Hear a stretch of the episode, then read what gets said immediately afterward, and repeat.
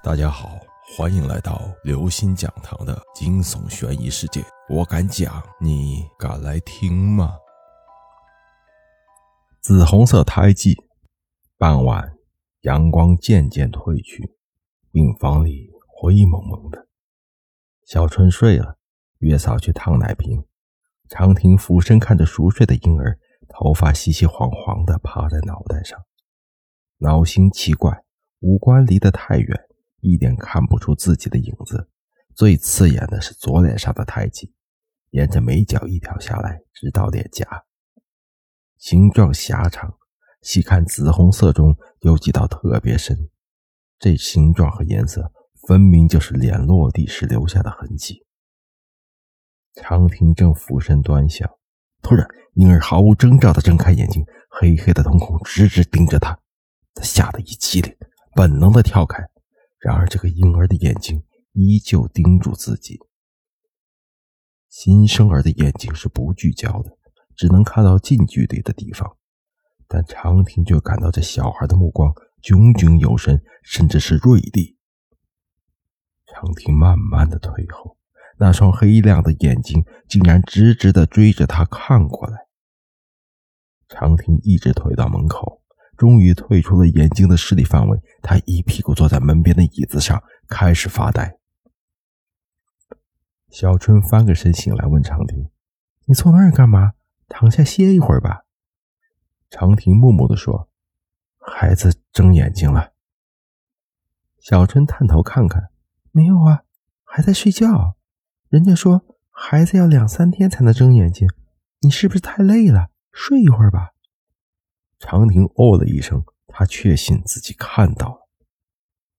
小春沉默了一会儿，说：“孩子有块胎记，你是不是不太接受？”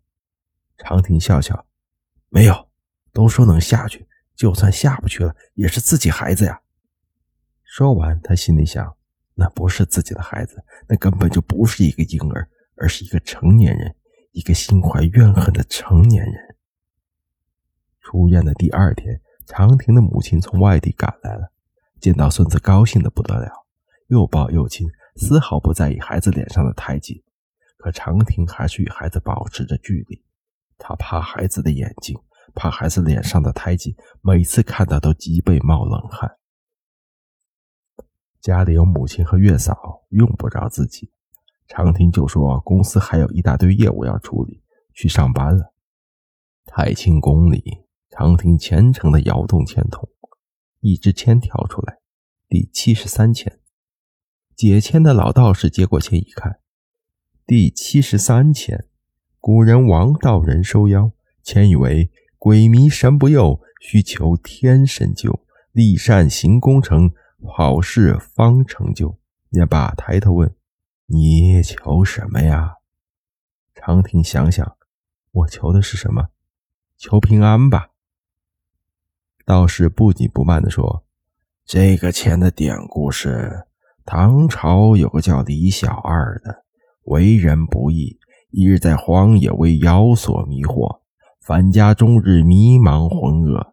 后期既听说王道人功法精深，遂前往恳请王道人出山收妖。王道人感其妻意成，遂替李小二除妖。”求得此签者，亦改过行善，回头是岸，可获解脱呀。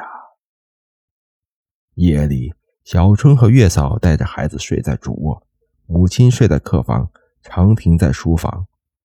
但他睡不着，一闭上眼睛，那男人临近产房时诡异的笑容就跳出来。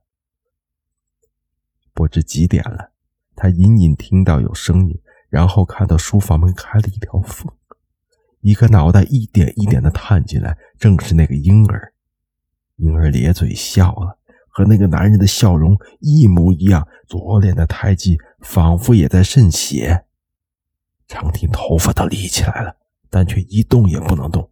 他多想大吼一声，希望有人能够醒过来帮帮他，可是除了因为恐惧而变得粗重的喘息声，他发不出任何声音。那婴儿突然带着笑容说话了：“我是来告诉你，这个房子里的人都得死，一个也活不了。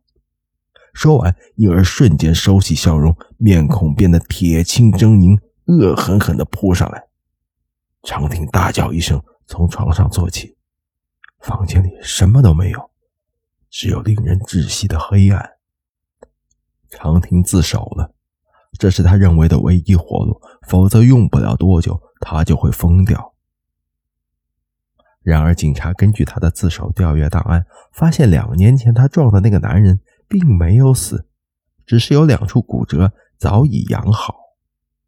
长亭尽自己的能力提供了一份赔偿，还有深深的歉意。那男人选择了庭外和解，不起诉他。现在，长亭越看孩子越可爱，越看越像自己。九个月大的时候，孩子笨笨嫩嫩的叫出一声“爸”。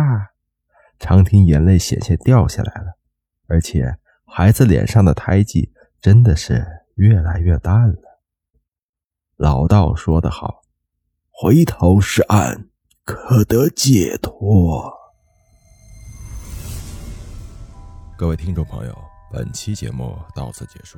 如果您喜欢，请关注、订阅、点赞、转发四连击，谢谢您的支持，我们下期再见。